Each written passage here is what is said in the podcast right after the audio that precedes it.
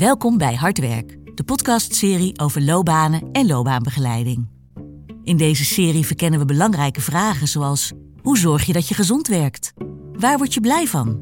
Waar krijg je energie van en wat geeft je voldoening? En waar ligt je kracht? En, eh, en iedereen wil dus een plank hebben. Dus eigenlijk, eigenlijk werd ik toen een soort van plat gespend door mensen die, eh, die zo'n plank van mij wilden hebben. Voor mij is mijn baan is mijn baan. En voor mij is op dit moment het maken van borrelplanken is, eh, ja, is bijna een soort passie, zeg maar. Ja. In deze aflevering gaat Hans van Westen in gesprek met Quincy van der Ree. Quincy werkt bij PON. Daarnaast startte hij met Dr. Mojo een tweede carrière. Het gaat onder andere over het maken van keuzes, passies en uitdagingen. Hans, het woord is aan jou.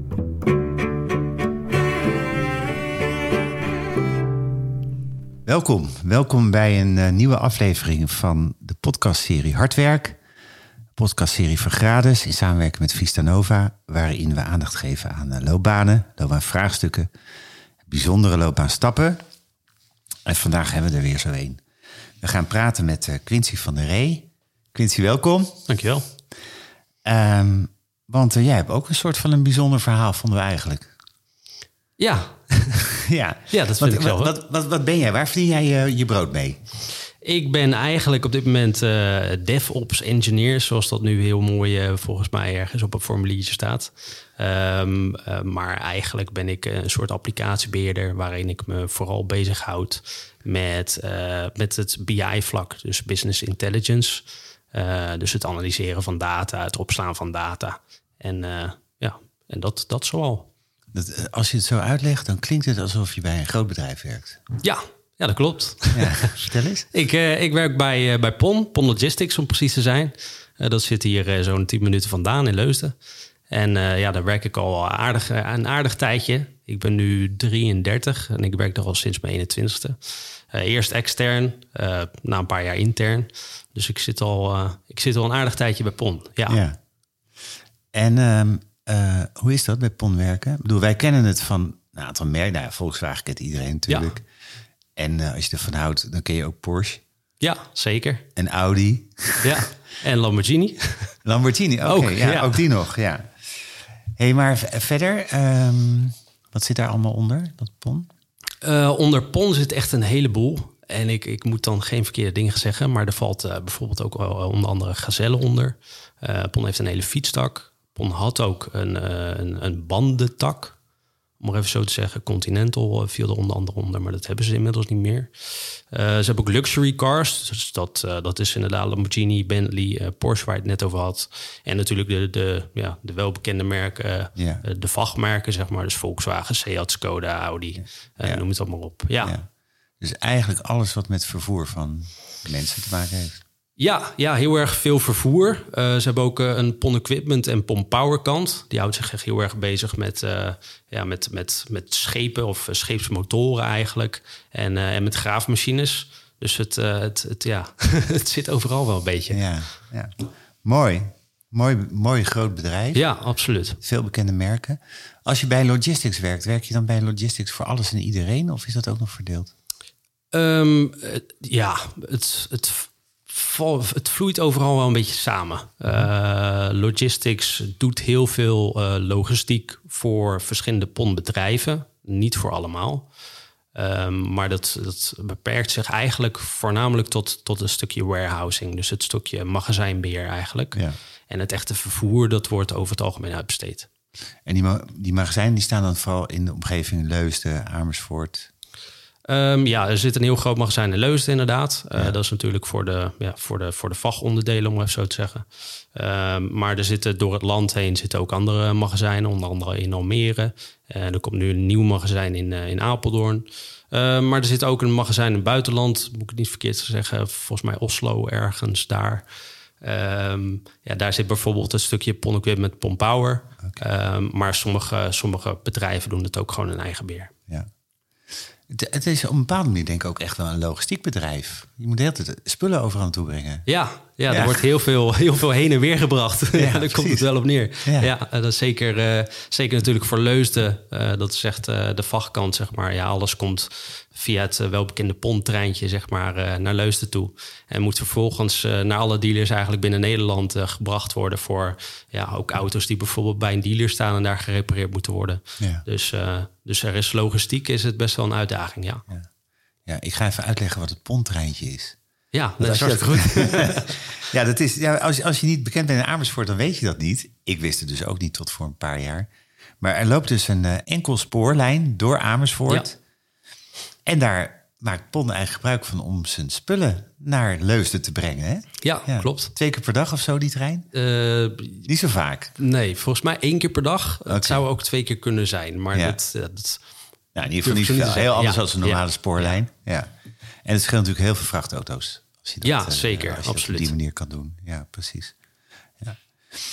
Hey Quincy, ehm, wij kan- zijn met elkaar in gesprek geraakt... omdat je naast je loopbaan eh, bij PON eh, in de IT... laat ik maar even simpel zeggen... ja. eigenlijk een tijdje terug nog een tweede loopbaan bent begonnen. Eh, ja, dat klopt.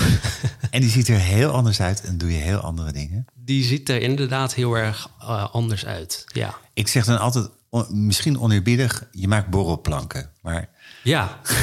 daar komt het eigenlijk wel op neer. Ja. Ehm, ja dat klopt. Ik maak borrelplanken. Ehm, het- althans, die maak ik niet zelf. Die graveer ik eh, voornamelijk.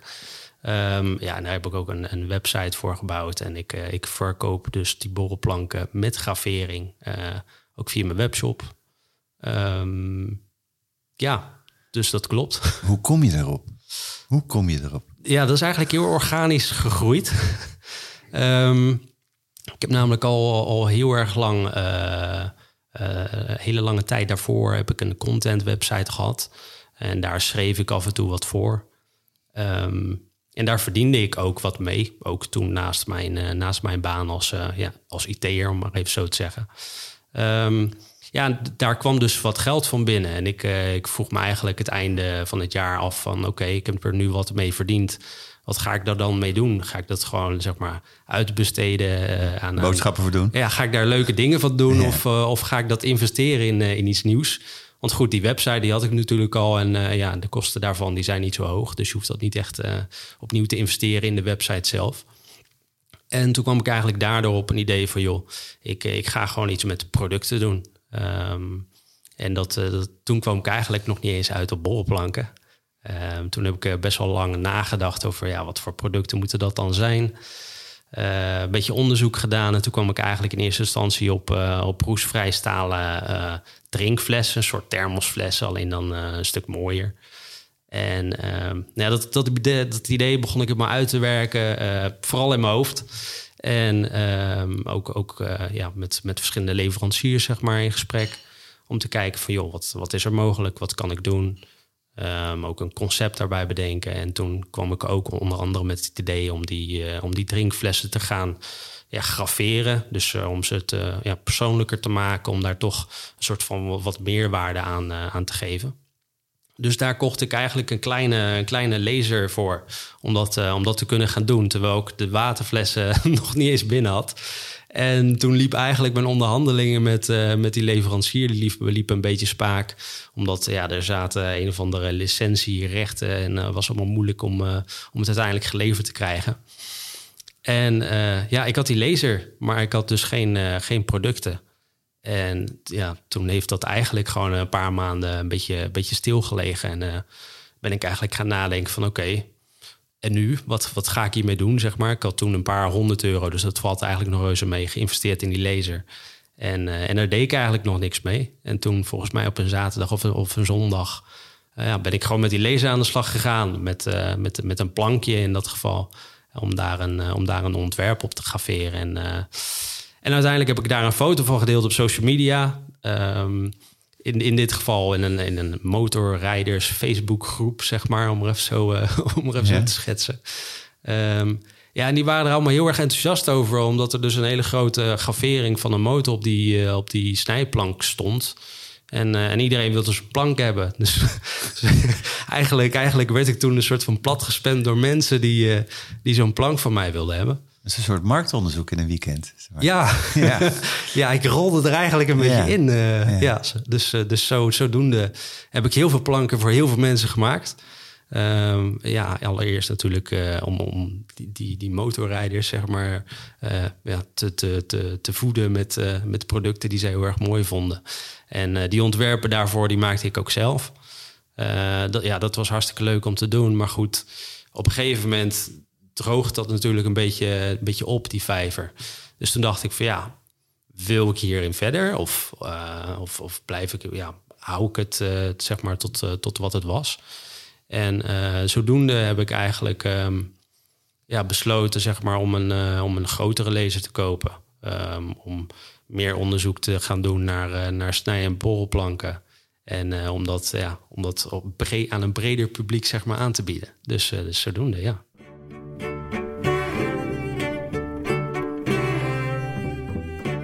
Krijg je, als je dan zo gaat werken, is zo'n borrelplank, ik ken, ik ken ze, het is mooi hout, zeg maar. Het, Ja. voelt, het voelt ook echt houterig. Ja, het is heel houterig, ja. Ja.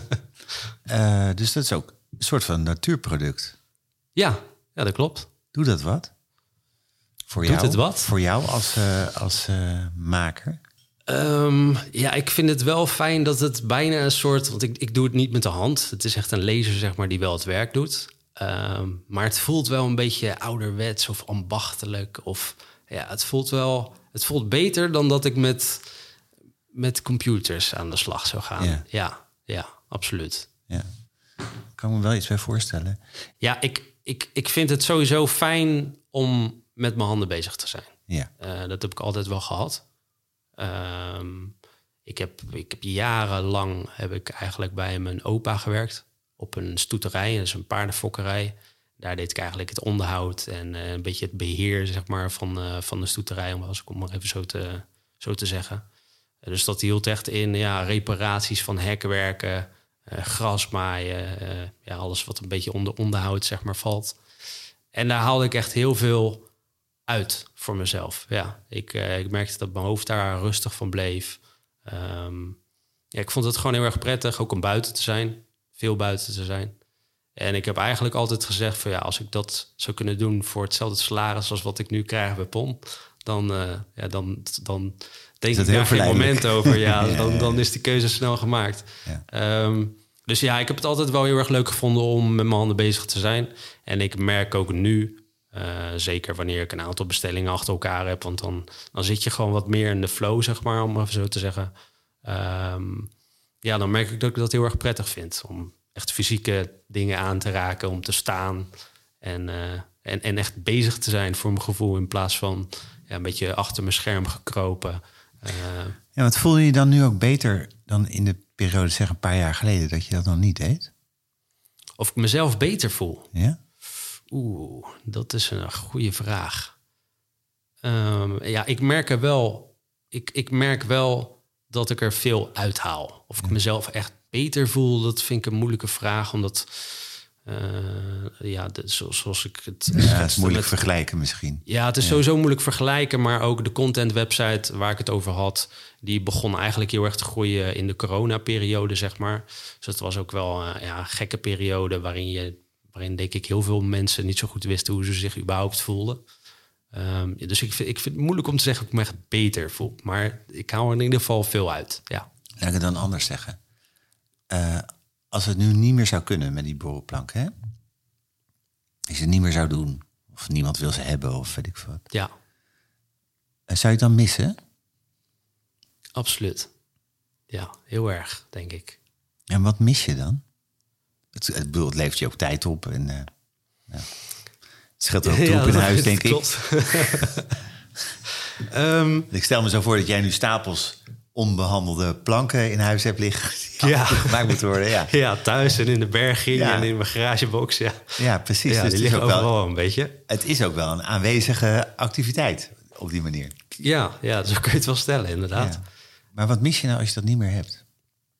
Ehm, ja, ik denk toch wel het stukje voor mezelf bezig zijn en voor mezelf iets doen. Ik merk eh, dat ik zeker, dat is niet omdat het pon is of whatever, maar dat ik het werken voor een baas eh, of een werkgever, dat ik dat prima vind. Maar dat het niet per se mijn ambitie is. En dat het ook niet iets is wat, wat een soort vuur in mij aanwakkert. Waardoor ik constant maar wil blijven gaan of iets dergelijks. Uh, voor mij is mijn baan is mijn baan. En voor mij is op dit moment het maken van borrelplanken... is, uh, ja, is bijna een soort passie, zeg maar. Ja. Echt plezier. Ja, ik haal er echt veel plezier uit. Ja. ja. ja. Ehm, ik vond het interessant om met jou te praten, omdat we inmiddels een aantal mensen kennen die naast hun gewone werk, zeg maar, waarmee ze hun inkomen uh, en loopbaan en zekerheid ook een beetje opbouwen, uh, proberen serieus iets soort van creatiefs uh, te doen. Hè? Ik beschouw wat jij doet ook even een beetje als creatief werken. Um, dus en toen, wij zaten hier in huis eens wat te fantaseren. En dachten, het is ook misschien niet zo gek om als je aan de ene kant gewoon een regulier bestaan hebt in een grote organisatie, om daarnaast iets te doen wat een heel ander deel van jezelf aanspreekt. Zo hebben we mensen die fotograferen of die schilderen of nou, dan borrelplanken maken. Uh, muziek maken op een heel goed niveau. Um, ergens in je verhaal klinkt ook een soort ambitie door. Van als ik dan toch borrelplanken maak, wil ik het ook goed doen. Zeg maar.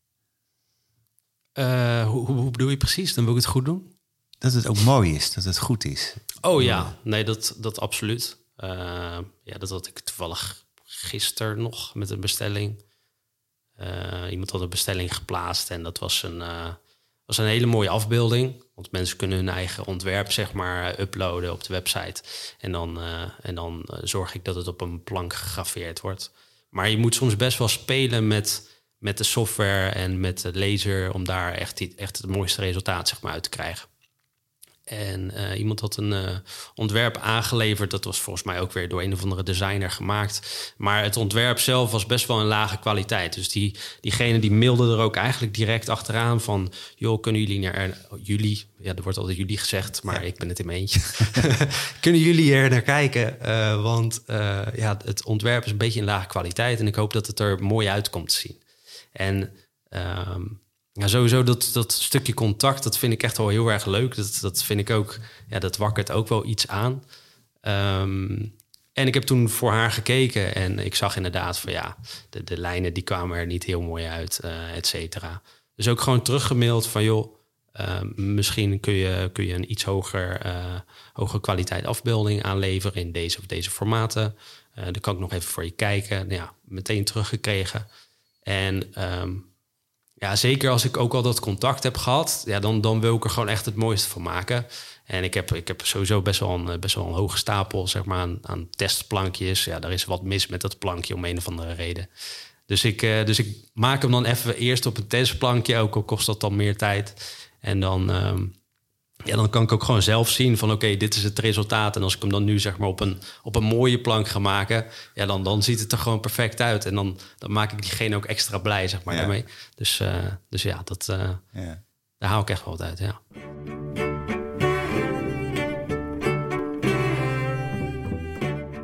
Waar, waar moet het allemaal toe leiden, Quincy? Ja, dat is een goede vraag. ja, daar denk ik de laatste tijd ook wel veel over na. Um, ja, ik heb sowieso ook een andere laser inmiddels besteld. Omdat ik, je derde laser al, hè? Ja, maar de eerste heb ik, heb ik inmiddels verruild okay. voor een 3D-printer. Omdat ik dat ook wel leuk vind. Daar ga ik verder niks mee doen. Niets, niets interessants of uh, niets, uh, niets zeg maar, ja, waar ik iets mee zou kunnen verdienen, laat ik het zo zeggen. Um, dus dit wordt dan weer mijn tweede laser erbij of ernaast. En uh, ja, die is eigenlijk heel erg bedoeld om bijvoorbeeld glazen te graveren. Um, allerlei type glazen, whiskyglazen, wijnglazen, noem het dan maar op. Um, en dat wil ik er eigenlijk bij gaan doen, omdat ik denk dat de connectie tussen borrelplanken en glazen ja, gewoon heel sterk verweven is. En uh, ja, ik, ik hoop zo het assortiment zeg maar een beetje uit te kunnen breiden. En dan zie ik eigenlijk wel waar het schip. Ja. ja. Heb je ook nog een artistieke ambitie? Um, een artistieke ambitie met, met de planken? Of mm -hmm. nee, eigenlijk niet zo. Nee, ik hou er heel veel uit om, um, om de ontwerpen van andere mensen te zien. Uh, want ja, zoals ik al zei, iedereen maakt zijn eigen ontwerp. En of dat nou tekst is, of een afbeelding, of iets anders. Dat, uh, dat maakt op zich niet uit. Uh, maar ik, ik, ik, voel me een soort van verbonden soms met het verhaal zo. Het klinkt misschien heel stom. Ehm, ja, maar dat is wel, dat is wel echt heel erg, heel erg leuk. En nee, ik hoef, ik hoef niet per se iets artistieks daarmee voor mezelf. Nee, ik hou heel erg veel. Um, ik hou voor mezelf het stukje creativiteit, denk ik, vooral aan het bedenken van: oké, hoe kan ik dit uh, anders doen of beter doen? Uh, of hoe kan ik het voor mensen nog bijzonderder maken, zeg maar, op het moment dat ze zoiets krijgen? Want het zijn over het algemeen zijn het, uh, ja, ze veel gekocht als cadeautje voor iemand. Um, dus ja, je wilt het ook een, een, beetje leuk aankleden of iets dergelijks. En daar, daar denk ik dan veel over na. En dat proces, zeg maar, voor mij, dat is, dat is denk ik een beetje waar ik mijn creativiteit dan probeer in te stoppen. Wat, wat vinden ze ervan bij je Pon van, dat je dit doet? Ja, die vinden het heel erg leuk. Althans, dat zijn de reacties die ik krijg. ik heb, uh, ik heb um, een manager en die is, uh, ja, die is heel stimulerend, uh, zeg maar, in het, in het ook, ook vinden van je eigen ja, identiteit, of, of hoe je dat ook wil noemen. Um, dus die stimuleert dit echt wel. Die vindt het heel erg leuk, heel erg tof ook om te, ja, als ik er wat over vertel. Heb ook een collega die heeft ook een plank bij me besteld. Dus dat, ja, dat is ook een goed teken, denk ik dan. Um, dus nee, mensen zijn daar best wel, best wel positief over. Ja. Heb je het idee dat je ook voor PON een betere werknemer wordt? Doordat je er ook iets naast doet wat een ander deel van jezelf helpt? Um, ja, uh, ja, ik denk het wel. Ik denk uh, dat dat vooral voor mij in ieder geval te maken heeft dat ik... Um, ja, als IT'er ben je natuurlijk best wel op een bepaalde manier aan het werk. Um, je, je, je leert jezelf op een bepaalde manier ja, dingen aan... Uh, ja, en, en het, het, het zorgt er een beetje voor, ja, hoe moet je dat zeggen? Dat je, dat je heel veel eigenschappen aan het ontwikkelen bent, maar ook heel veel eigenschappen niet aan het ontwikkelen bent. En ik denk dat juist nu ik ja, dit ernaast doe, dat ik uh, heel veel andere eigenschappen eigenlijk aan het aanspreken ben. En ook daarmee ja, mezelf verder ontwikkel en daardoor ook wel ja, meer waarde meer van waarde ben voor, uh, voor PON. Ja. ja. Zou je het, uh, zou je het uh, mensen aanraden om naast een, een baan een, zeg maar een ander soort loopbaantje te starten? Als ik, als ik naar mijn eigen situatie kijk, denk ik wel. Ja. ja. Dan zou ik het eigenlijk iedereen aanraden. Um, maar ja, goed, het, het, is natuurlijk ook een beetje de vraag van waar ligt je passie echt? Ja. Hou, je, hou je echt je voldoening zeg maar, uit het, uh, ja, uit, uit het ondernemen zelf. Ik, ik heb ook best wel wat vrienden waar, waar ik dan dit, dit verhaal ook een beetje probeer te vertellen over dergelijks. Of, uh, of waarbij ik bepaalde dingen probeer te delen, zeg maar, die hiermee te maken hebben. En dan, uh, ja, dan, wordt er, dan wordt er leuk op gereageerd, begrijp me niet verkeerd hoor. Maar je merkt dan dat, dat het stukje, het stukje on, ondernemerschap, of, of wat er dan precies in, in zit of iets dergelijks, dat dat dan niet echt naar boven komt. Weet je, ze zijn blij voor jou, maar er, er, er, er wordt niet iets getriggerd of zo. Terwijl ik heb nu eh, een paar keer een soort bijeenkomst van verschillende ondernemers zeg maar, uit Amersfoort uh, gehad. En ik merk gewoon dat als ik op het moment dat ik daarmee praat, dat, dat ik iets trigger, zeg maar, bij, bij mensen zelf. En dat is, ja, dat is toch anders. Ja. Het, het krijg ik inderdaad een beetje beeld dat als je dat gaat doen, dat je eigenlijk twee dingen erbij doet. Eén is het ambachtelijke proces zelf en de techniek. Hè, dat is natuurlijk fijn dat je daar een beetje handig in bent. Ja. Alles wat daarmee hoort. En het ondernemen. Ja. En dat zijn eigenlijk twee, twee zelfstandige uh, processen die erbij komen. Ja, ja, ja. klopt. Ja, ik vind dat dit nog best wel lastig. ja, dat ambachtelijke proces, om zo te zeggen, dat gaan we vooralsnog uh, wel prima af. Het ondernemen, dat ben ik echt een beetje aan het leren. Uh, ja, zoals ik zei, ik, ik, ben twee keer naar een soort bijeenkomst van verschillende ondernemers, jonge ondernemers over het algemeen uh, geweest uit Amersfoort. Ja, en dan ben je een beetje aan het netwerken en dat is echt iets, dat vind ik nog heel erg moeilijk. Ik, ik ben niet iemand die heel erg snel mijn verhaal deelt. dus ja, dat zijn wel zaken waarin ik, ja, waarin ik nog meer moet groeien, om het even zo te zeggen. Ja. ja. Nou, je, je kan best prima ondernemen zonder overal je verhaal te delen hoor. Ja, dat dus ongetwijfeld. ongetwijfeld ja, ja. Quincy, dit, dit is geen reclamespot. Maar als iemand nu zegt, ik wil wel eens kijken of zo'n borrelplank, uh, of ik die ook uh, wil bestellen, waar moeten ze dan naartoe? Ja, dan kun je natuurlijk kijken op mijn webshop www.mrmojo.nl, M-O-J-O. En daar, uh, ja, dan kun je gewoon een van, een van mijn borrelplanken uitzoeken en, en een ontwerp maken. En dan, dan heb je hem eigenlijk vrij vlot in huis. Nou, wie weet, wie weet dat een heleboel mensen denken van ik ga eens ja, kijken bij Mr. Mojo. Zou mooi zijn. Dankjewel voor het gesprek. Dankjewel. En heel veel succes met alles wat je doet. Dankjewel. Je luisterde naar een interview met Quincy van der Ree. We hebben Marja Pronk gevraagd hierop te reageren. Marja heeft haar eigen coachpraktijk en is als supervisor verbonden aan Vistanova. Marja, hallo. Leuk dat je weer bij ons aanschuift. Ja. Jij hebt zojuist naar het interview geluisterd wat Hans met Quincy heeft gehouden.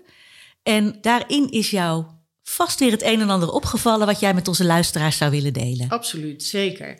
Ja, wat ik uh, allereerst ontzettend leuk vind aan uh, hè, hoe Quincy eigenlijk zijn, uh, zijn leven nu inricht. Wat ik daar heel leuk aan vind, is de, de suddertijd die hij zichzelf geeft op die, ja, wat ik even noem, de tweede loopbaan. De loopbaan naast zijn echte werk, zeg maar. Um, die, krijgt, die krijgt ruimte en daar mag hij op sudderen en daardoor mag het ontstaan. Dat vind ik echt heel erg leuk. En, en, en wat je dan ook ziet in de praktijk is dat er ook echt iets ontstaat. Terwijl hij het uh, elke keer even gewoon ook niet weet. Ja. En dat mag. Ja, ja tof is dat. Ja. En dat komt natuurlijk omdat je dat, uh, ja, je gewone baan, dat geeft gewoon inkomen. Dus het is ook wel een soort van luxe positie om zoiets op deze manier te kunnen laten ontstaan. Ja, zeker. Ja, en uh, nou ja, het, zou, het zou mooi zijn als meer mensen geïnspireerd raken door dit interview om uh, uh, eigenlijk dat soort dingen waar ze wat passie op hebben, maar het ook nog niet precies zo weten, om dat te laten ontstaan. Ja, oké. Dus, en nou ja, daarbij aansluitend, dat is natuurlijk ook de reden eigenlijk waarom wij als loopbaancoaches ehm, hier echt wel lang bij stilstaan met, met coaches. En verder kijken dan alleen naar wat voor functie past nou bij jou, maar echt, echt goed onderzoeken met, met een coachie. Wat is je hobby? Wat doe je, hè? wat doe je graag in je vrije tijd? Wat zijn je drijfveren? Waar krijg je energie van? En niet alleen in het werk, maar we gaan echt met de coachie op, op zoek naar waar zit nou jouw passie? En door dat uh, te onderzoeken helpen wij zo'n coachie om lampjes eigenlijk uh, te laten schijnen op, op voor hen onontgonnen gebied. En als we dat dan langzaam met een coachie weer bij elkaar brengen, dan rollen daar vervolgens uh, nou, wellicht functies uit waar ze nooit eerder aan hebben gedacht. Ja. En is dat specifiek voor het koersonderzoek om daar op die manier naar te kijken? Of is dat loopbaancoach breed, zal maar zeggen? Welke methodiek je daar ook voor gebruikt? Nou, ik denk dat daar wel, wel verschillen zijn. Hè. Soms komen er uh, coaches bij ons ook binnen die, uh, die willen morgen het antwoord hebben. Nou, daar zijn ook loopbaancoaches die daar op die manier mee aan de slag gaan. Ik vind het echt wel um, specifiek voor het koersonderzoek dat je zo de breedte in gaat zoeken en dat je de tijd neemt om, uh, ja, om daarbij stil te staan met een coachie. Ja, ja. oké. Okay. Nou ja, wat ik, wat ik uh, uh, mooi vind aan dit interview, als ik dat dan even uh, verder nog bekijk. Hè, wat is nou een advies voor een, voor een werknemer die naar, dat, naar deze podcast luistert en naar het verhaal van Quincy luistert? Dat, ehm, ja, dat je dus naast je normale baan je werkgeluk of je geluk heel erg kunt halen uit andere dingen ook. En dat dat hele plaatje uiteindelijk jou tot een leuker en gezelliger en uh, gelukkiger mens maakt.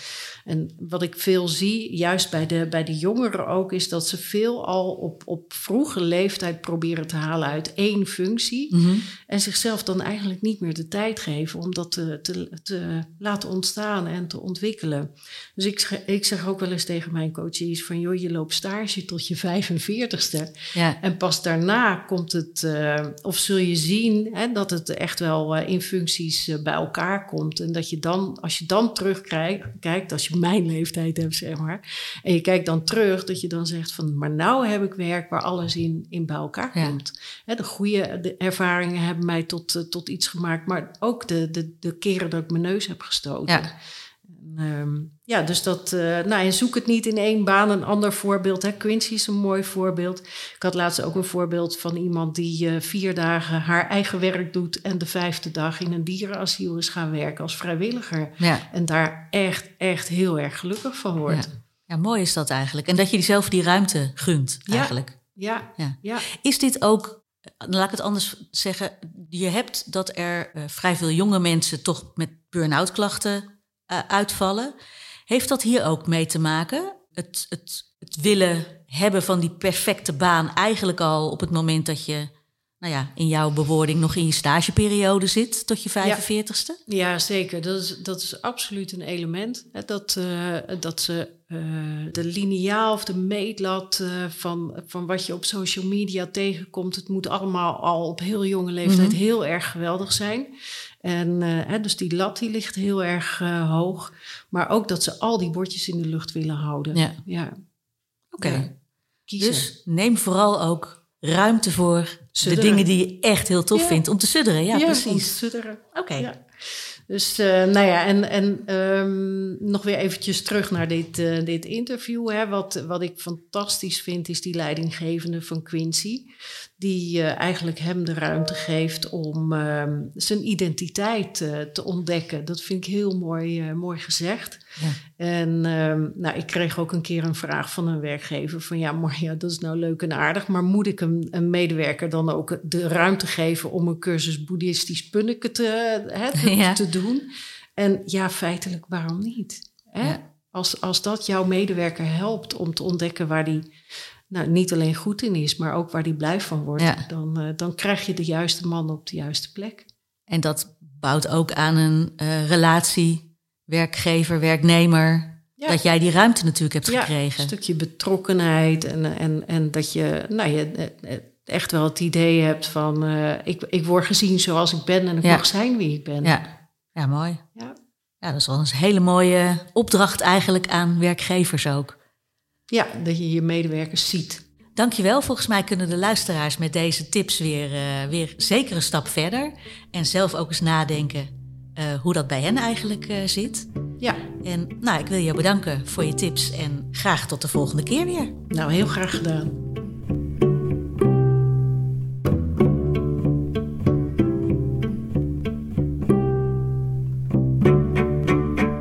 Dank je voor het luisteren naar Hardwerk, een podcastserie van Grades in samenwerking met Vistanova. Heb je naar aanleiding van deze aflevering vragen? Neem gerust contact met ons op. Wil je graag meer horen? Abonneer je dan op deze serie. Tot de volgende aflevering.